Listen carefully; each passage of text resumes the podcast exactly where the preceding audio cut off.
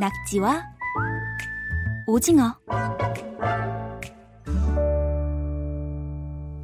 KBS 통일 사용 설명서와 함께 하시면 남북한의 달라진 말과 글에 대해서도 알 수 있습니다. 결의말 큰 사전 남북 공동 편찬 사업회 민지원 연구원 어서 오세요. 네, 안녕하세요. 오늘 저희가 나눌 얘기를 퀴즈로 한번 내보겠습니다. 청취자 여러분들 잘 한번 들어보세요. 이 남북한은 물론이고 전 세계 대부분의 남자들은 이것에 대해서 잘 모릅니다. 그렇지만 이렇게 말하죠. 뭘 그렇게 수십 가지나 돼. 또 외출할 때는 꼭 이것 때문에 늦는 건 아닌데 남편 되시는 분들 꼭 이것 때문에 여사 여자들 이것 때문에 늦는다고 말합니다. 이게 뭘까요? 제 생각에는 밖에 계신 홍순영 프로듀서도 잘 모를 것 같은데 이것은 바로 화장품입니다. 화장품. 예, 여성들의 필수품이죠. 요즘에는 남성들에게도 당연히 필수품입니다. 민지원 연구원께서도 뭐 이런 화장품 많이 사용하고 계시죠? 네, 저도 뭐 기초 화장품은 다 열심히 쓰고 있습니다. 네. 그런데 아까 방금 말씀드린 것처럼 이 화장품이 여성의 전유물이었던 세대가 벌써 오래전에 끝나서 요즘에는 한국의 젊은 남성분들 중에도 화장하는 남자들이 점점 많아지고 있다고 합니다. 북한 여성들 또 북한 남성들 당연히 화장하겠죠? 네, 여성들도 화장을 많이 하고 남성들은 잘 모르겠는데요. 네. 저희도 보통 조선중앙TV나 이런 북한 매체들에서 본 것으로는 주로 여성분들의 화장품에 대해서 많이 본 것 같아요. 이 모든 사람을 더 아름답게 만들어준다고 하잖아요. 화장품을 부르는 명칭도 남북이 조금씩 다를 텐데요.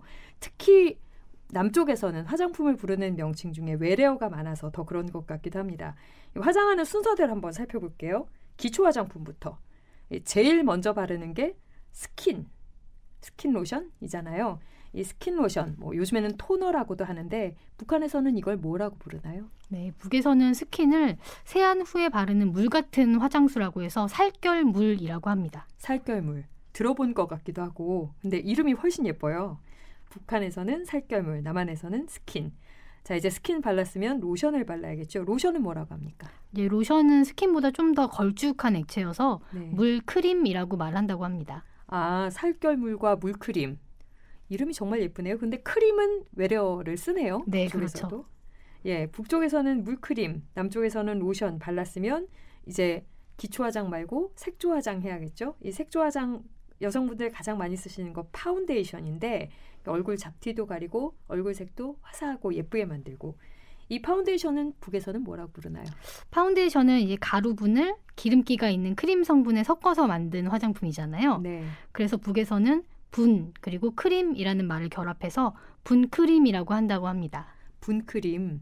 그런데 이렇게 듣다 보면 정말 그 사용 방법이나 이 용처에 따라서 정말 적확한 말을 쓰는 것 같긴 해요.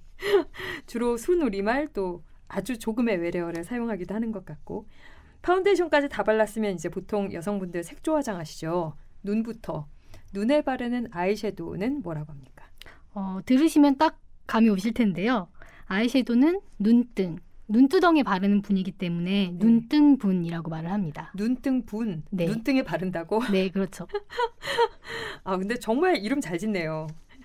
네, 이 눈등분을 바르고 또 자외선 차단제가 또 요즘에는 많이 쓰이잖아요. 날이 점점 더워지고 햇볕도 따가워지고 요즘에는 필수품인데 북에서는 이 자외선 차단제, 선크림 뭐라고 부릅니까? 아, 이것도 딱 들으시면 어떤 데 쓰는 건지 팍 감이 오실 겁니다. 네. 선크림은 햇빛 방지 크림이라고 말을 합니다. 햇빛 방지 크림? 네, 그렇죠.